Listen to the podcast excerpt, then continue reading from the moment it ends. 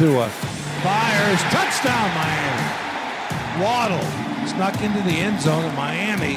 Boy, tight throw, tight window. They had to get that touchdown on that play. They get it.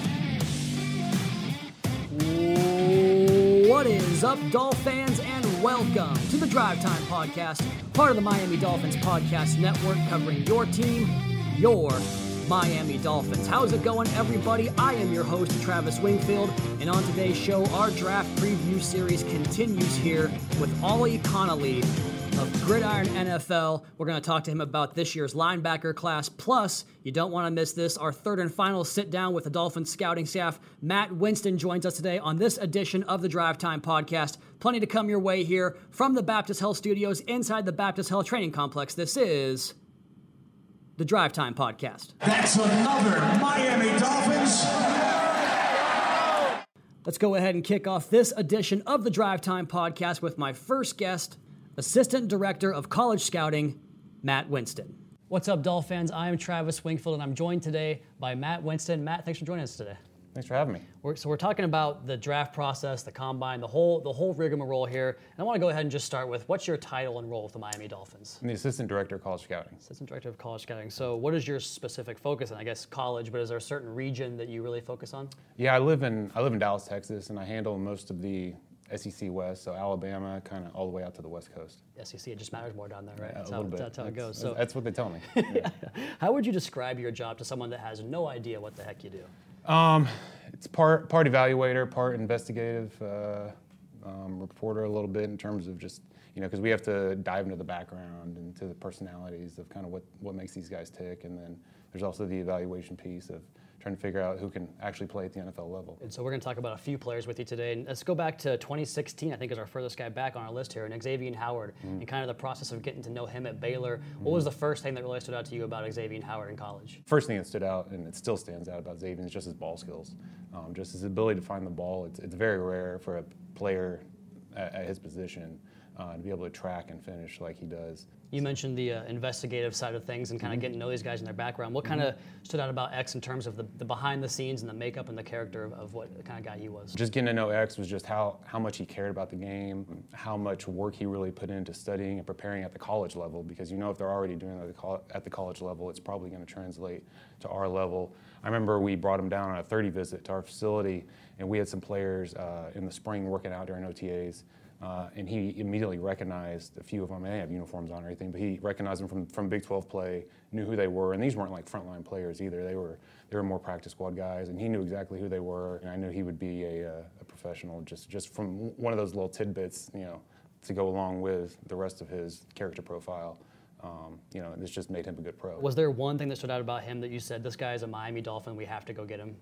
Uh, well, I mean, I, I just think at that position you're always looking for playmakers, and the, his ability to find the ball and play the ball and finish on the ball um, was was just rare. You talk about playmakers. He was 2016 last year. We got another one of those guys in Jevon Holland. He made a bunch of plays this year for the Dolphins. What stood out about Jevon Holland for you? Yeah, guys? I, the first exposure I remember having with Jevon was it was actually during a sophomore season. Um, really wasn't even there to scout him in particular. But Jevon kept making plays on defense, on special teams.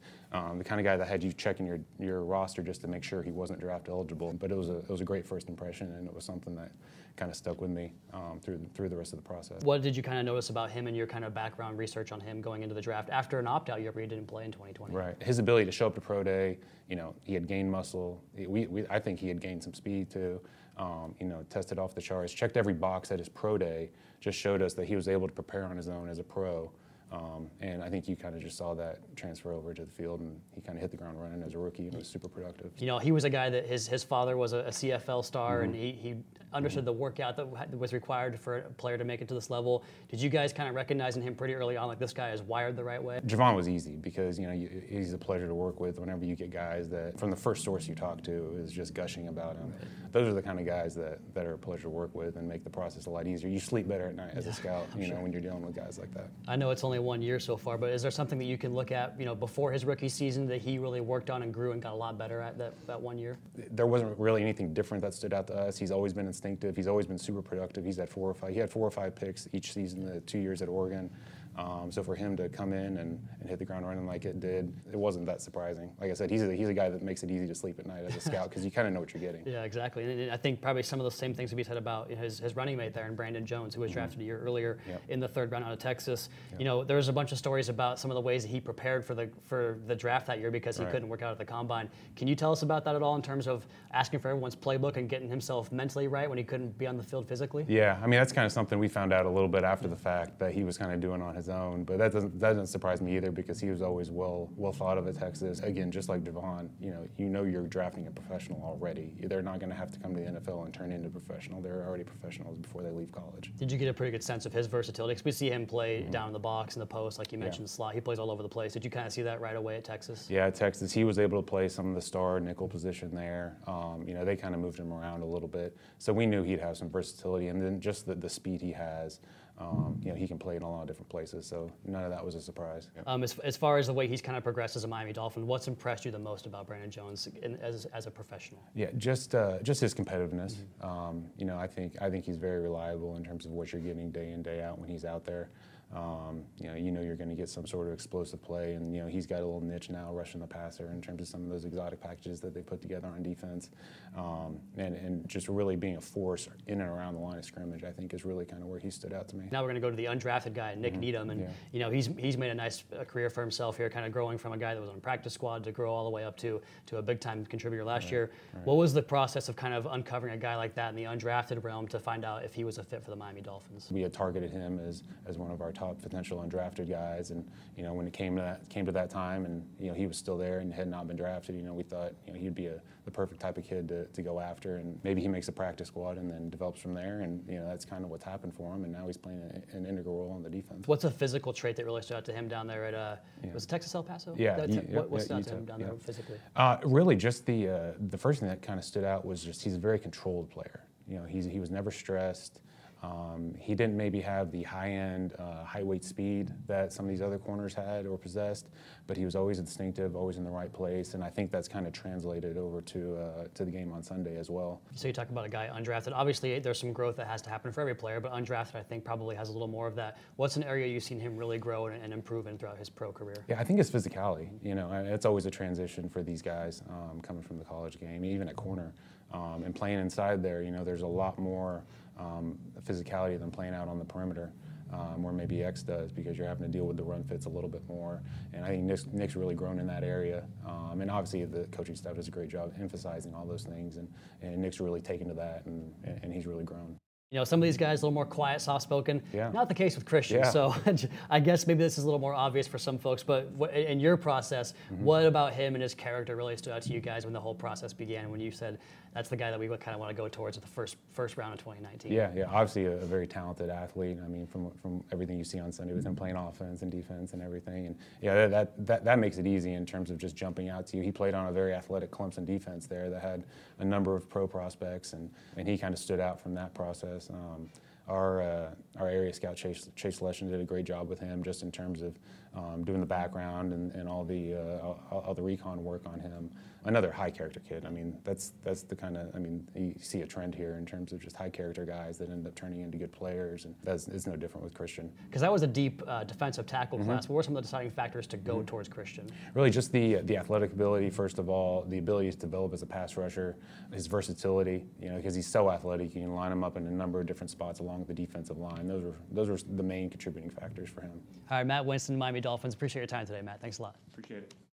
And there he goes. So that was 12 players we covered there with Marvin Allen, with Adam Engroff, and Matt Winston. Tons of fun here, a little different perspective uh, for you guys here, talking to these actual people involved with the scouting process, with the pro days, the combine, going and making the visits during the college, the fall season in college football. Tons of good stuff there. Tons of tons of insight and information about how this kind of process works. And obviously, it's been working out pretty well for the Miami Dolphins the last few years. One of the top drafting teams in the National Football League. In fact, ESPN just published an article taking a look at the last 10 draft classes, which dates back to 2012. And the Dolphins ranked 13th in that story based upon the value of player drafted, based upon you know wins above replacement, all these different advanced metrics that gauge the impact of that player per their draft spot. And Miami came in at pick or number 13 on that list And I was thinking about that. It's gotten even better, exponentially better since 2016 till now.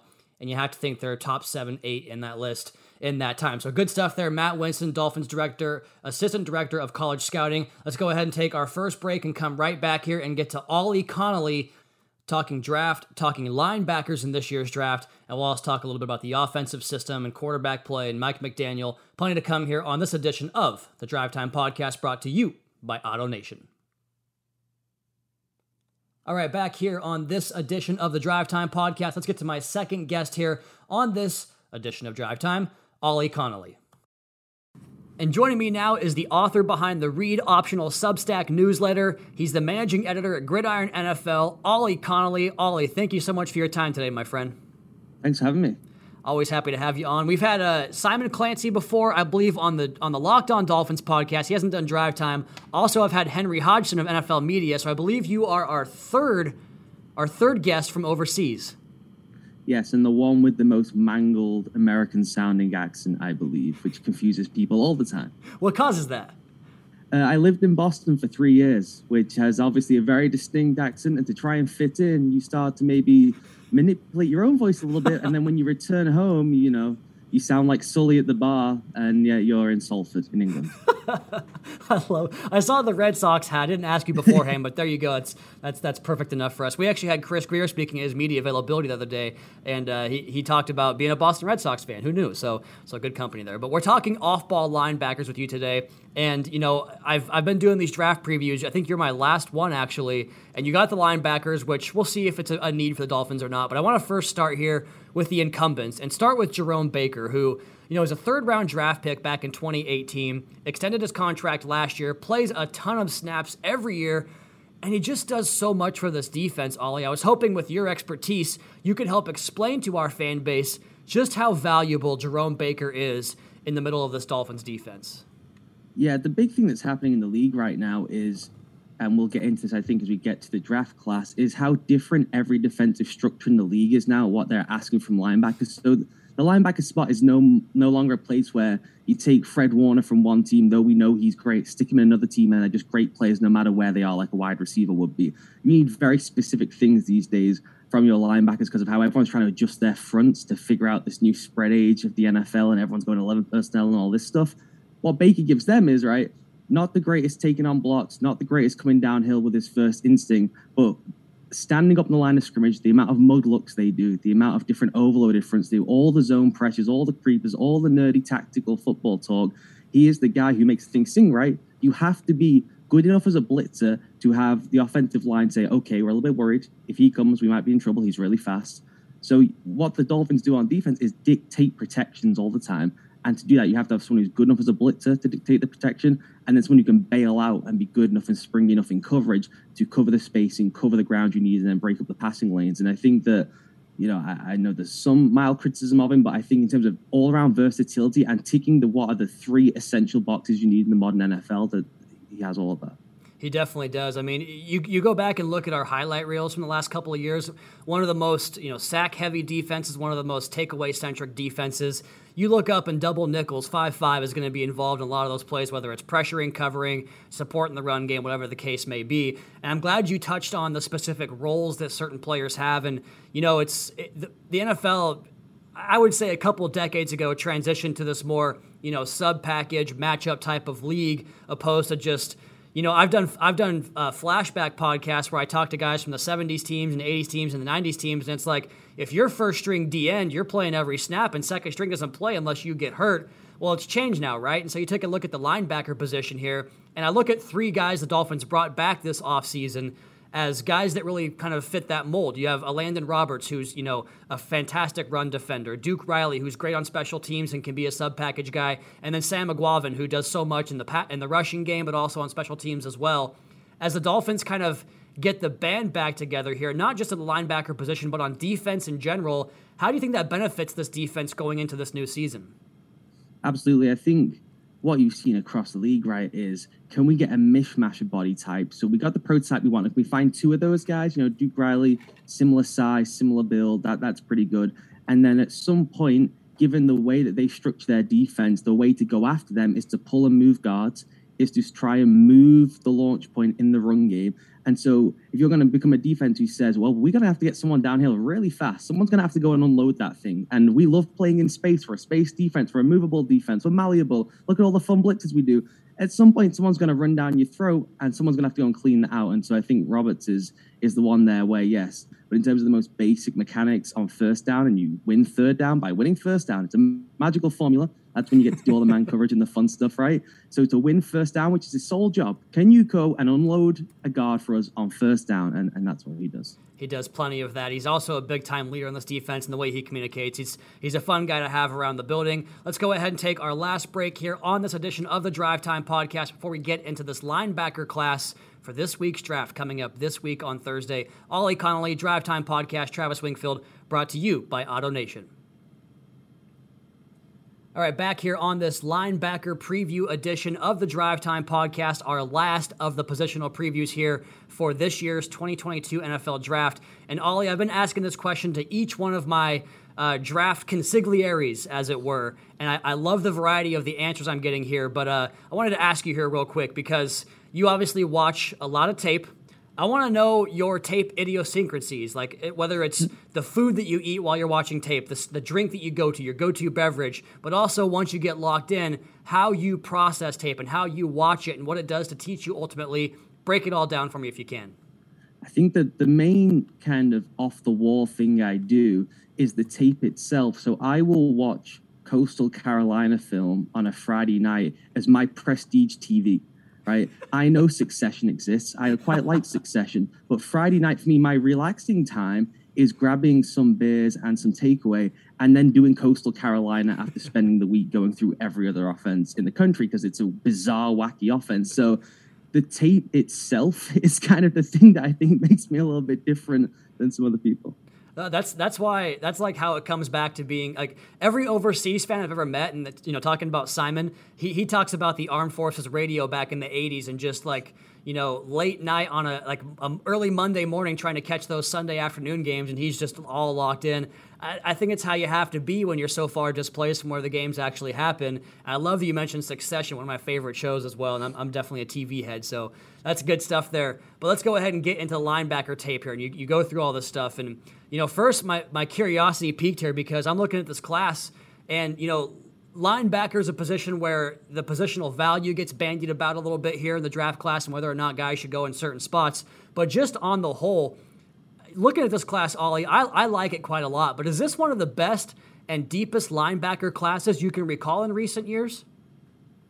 Deepest for sure. The thing that is really changing in college football that I think is being kind of misrepresented a little bit by by us talking heads in the media is the the linebacker position in particular is going through the same kind of change as quarterbacks did. You know, as the spread option came in, and you were trying to say, well, how does that move up into the pro style offense? Because defensive structures have changed so much in college football, so much of it is three down, three safeties. We don't play with three down and three safeties in the NFL. The Dolphins will put eight guys on the line of scrimmage because they're here to have a good time on third down, right? So the spacing is so different. So now you're looking for a very specific player who you can kind of project. Does he do similar stuff to what we do in our specific structure? The way the run game is shifted in, in the NFL, everyone's kind of doing their own unique thing. What Bill Belichick does is really different than what Flores did last year, for example, in terms of trying to shut down the run and the run fits. So you have to go find specific guys. And what I think that leads to in, in draft classes is the guys who are perhaps the biggest stars, the most famous players, will have a high bust rate because someone will pick them for the wrong structure. Whereas you have so much value going down if you say, well, we love Brandon Smith at Penn State, and he might be the eighth overall linebacker if we were just doing this in terms of general sense. But because of how our structure of our defense fits, he's the third best for us. And yet we can maybe get him like the Dolphins. He might be there in the fourth round. And for a team that makes their first pick at the end of the third round, pick 102, you know, I'm curious how this potential, and this has been a fun question for different position groups. I, I think uh, the tight end position had a good a good example of this as well. In talking about your Coastal Carolina tape, Isaiah Likely, big fan of his game. Uh, that's a tangent for another day. But I'm curious to see how this glut of, you know, you talk about fits but how the glut of potential linebackers, maybe the fit for a guy that the Dolphins like isn't what a team ahead of them might like. So maybe you get someone that gets that little bit of a slide down there. So, you know, uh, just looking at the Draft Network's big board here, you got two guys in the top 20 at linebacker, but then from 56 to 126. They've got 16 linebackers. It's outrageous, an outrageous number in that position, right in that sweet spot for the Miami Dolphins. Who are some names in that range you like to keep an eye on at pick 102, but also 125 for Miami? One of the, I think Damone Clark's hanging out there, right, as a sleeper for everyone because he has this spinal surgery. You don't quite know what the medical situation is. There's a chance he doesn't get drafted. There's a chance he goes on day three. I think it's what the Dolphins asked their guys to do, both, as we mentioned, that mugging and can you be a blitzer and then can you drop into coverage? He has everything you want in the modern off ball linebacker, which is at this point basically how fast you get north to south and what's your wingspan. Because so much of the game in terms of the run fits I was discussing now does not carry over from college to the NFL. So that's a mental thing you will never know until they get in training camp and you look at each other and go, uh oh, oh, yay, this is really fun. So you're kind of saying instant burst, read and reactability, and then wingspan because as with the Dolphins is a great example. Because they're dropping out so much, it's kind of about occupying passing lanes, like in the NBA, you know, where it's all switching and all that kind of stuff. You just want to clog up passing lanes as opposed to necessarily match a linebacker stride for stride. That whole thing of like, let's play match it ball and, you know, shifts one on a linebacker doesn't exist as much these days. It's about dropping into zones and breaking up passing lanes. So I think Damone Clark, if I'm the Dolphins, I, I mean, one, you need the medical report, as I, as I mentioned, but that would be the one where I'm like, we could get a guy there who if it was a full bill of health and it was known nationally, would probably be the fifth, sixth linebacker on every board. And then specifically for what we do, he genuinely, outside of Quay Walker, might be the best single fit for our system. We might be able to get him in the fourth, fifth. The, the, obviously, they got those two seventh round picks. that's a, that's a great answer. I know Kyle Crouch from Locked On Dolphins is a big fan of his as well, and I like his opinion when it comes to the draft as well. So good stuff there. You mentioned you know the third and fourth round. I'm going to really test your uh, the depth of your draft knowledge here. Ollie, and, and go towards picks 225 and 248. Give me the exact picks those are going to be. No, I'm, I'm, just kidding. But in the seventh round, can you tell us about some some day three prospects, guys that could either go late in the draft or possibly UDFA's that you like at the off ball linebacker position? Yeah, Mike Rose is one. He plays in that really weird Iowa State system, so it's it's almost impossible to figure out how does that work at, at the NFL level. And then you've got the athletic limitations, but he just gets to the ball. And if you're going to take an off ball linebacker, I'd rather take the one who's always around the ball and the guy who turns up to high five everyone else who was around the ball. So that's one. And then you've got Jack Sanborn at Wisconsin, who is maybe the most difficult evaluation because, as I mentioned, all those trend lines then of let's go get first step quickness and wingspan. He's the complete opposite, right? He's got like the tiniest arms ever measured in the history of the combine or something daft like that. But he does, he's, he's a playmaker. He's one of those classic old school read and react, first down, second down thumper, but he does make plays in space too. So, you know, Wisconsin is not the defense it was back, you know, in, in 2015 or something when it was really old school. They're, they're one of the most sophisticated defenses in college football now. So if that guy who is calling the signals, by the way, on the field, has all that in his brain, is always around the ball, there's a ton of athletic limitations. But I think taking a punt on someone like that in the seventh round, you can't really go wrong in, a defense, particularly stylistic the way the Dolphins are set up, where a lot of things are predetermined for those guys anyway, you know? A, couple of guys at the linebacker position that have been here from that Wisconsin defense, and, and, Vince Biegel and Andrew Van Ginkel as well. So good company there. Let's do the converse of that now, and, and, you know, kind of work upwards. You know, we've been in the weeds so far in the depth of this draft class. Let's go ahead and finish here before I get to my last question about something separate. But let's say there's one or two. There can be two or, or even three if you want. Two or three linebackers that you like, and it could be one guy also in that second round range you know, you, talk about Damone, Clark and sliding down because of the medical a little bit. Let's say there's someone else that maybe falls into that 50, 60, 75 range, and you don't have a medical concern. You don't have concerns about anything, and you say, he's there, he shouldn't be, and I'm looking at this guy that can come in here and upgrade our defense right away. Who's a guy that from 102 you would be, feel comfortable trading future draft capital to go up and get that guy who you pound the table for in this linebacker class?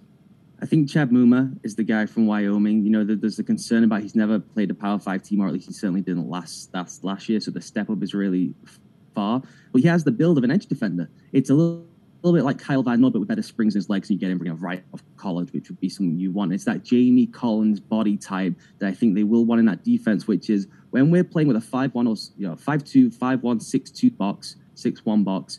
You have to now be able to either play on the edge or be the one on your own right? And a lot of teams now get to it really late because motion changes the pitch. That you see this with the Bengals, they'll walk someone down to the edge because the pitch has changed from the offense, kick everyone inside, and all of a sudden it's a six-one box. So can you either play as the one off the ball and sift through everything and figure it out, or can you play on the edge? And Muma is so big and built like an edge defender, but plays purely as an off-ball linebacker. I think if you're going to move up for anyone in that specific style of defense, that'd be the guy you'd go get.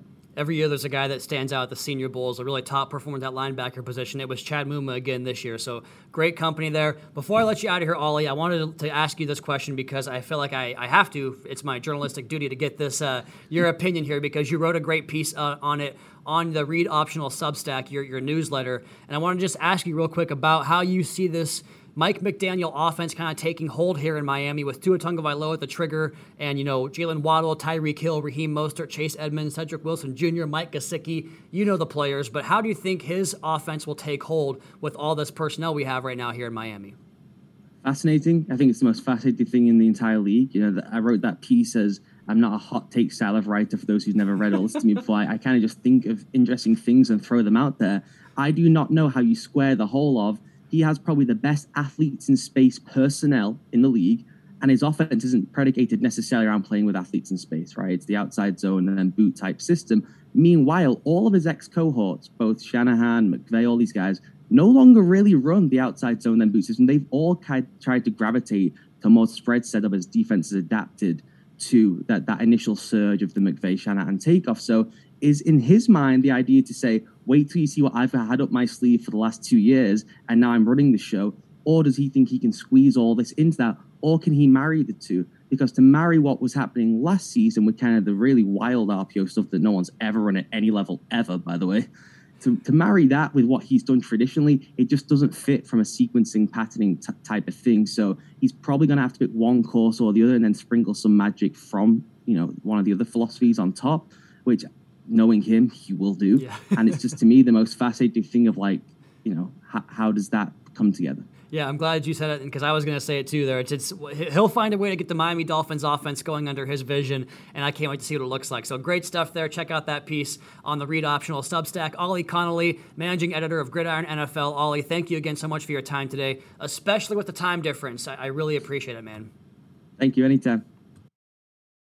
And there he goes. Great stuff there. Are more information for you guys in the depths of these draft classes on day two and day three, where the Miami Dolphins will make their picks. This is our penultimate positional preview here on the Drive Time podcast. I think I might have said it was the last one earlier. We have Fran Delphi coming up tomorrow. You don't want to miss that. He is a, a, a wealth of football knowledge, and we got more than just some draft stuff out of him. And then Wednesday, the great Kyle Crabbs from Locked On Dolphins and the Draft Network joins us here on the Drive Time podcast. And then Thursday, a mailbag edition to get all your questions and answers here about this upcoming draft for the Miami Dolphins. Tons of content coming your way. In the meantime, that is going to be my time. You all please be sure to subscribe to the podcast on Apple Podcasts. Leave us a rating, leave us a review. You can follow me on Twitter at Wingfield NFL. You can follow the team at Miami Dolphins across all social channels. Check out the Fish Tank podcast with Seth and OJ cranking out bangers on Tuesdays there for you guys this off season. And of course, the YouTube channel for media availabilities,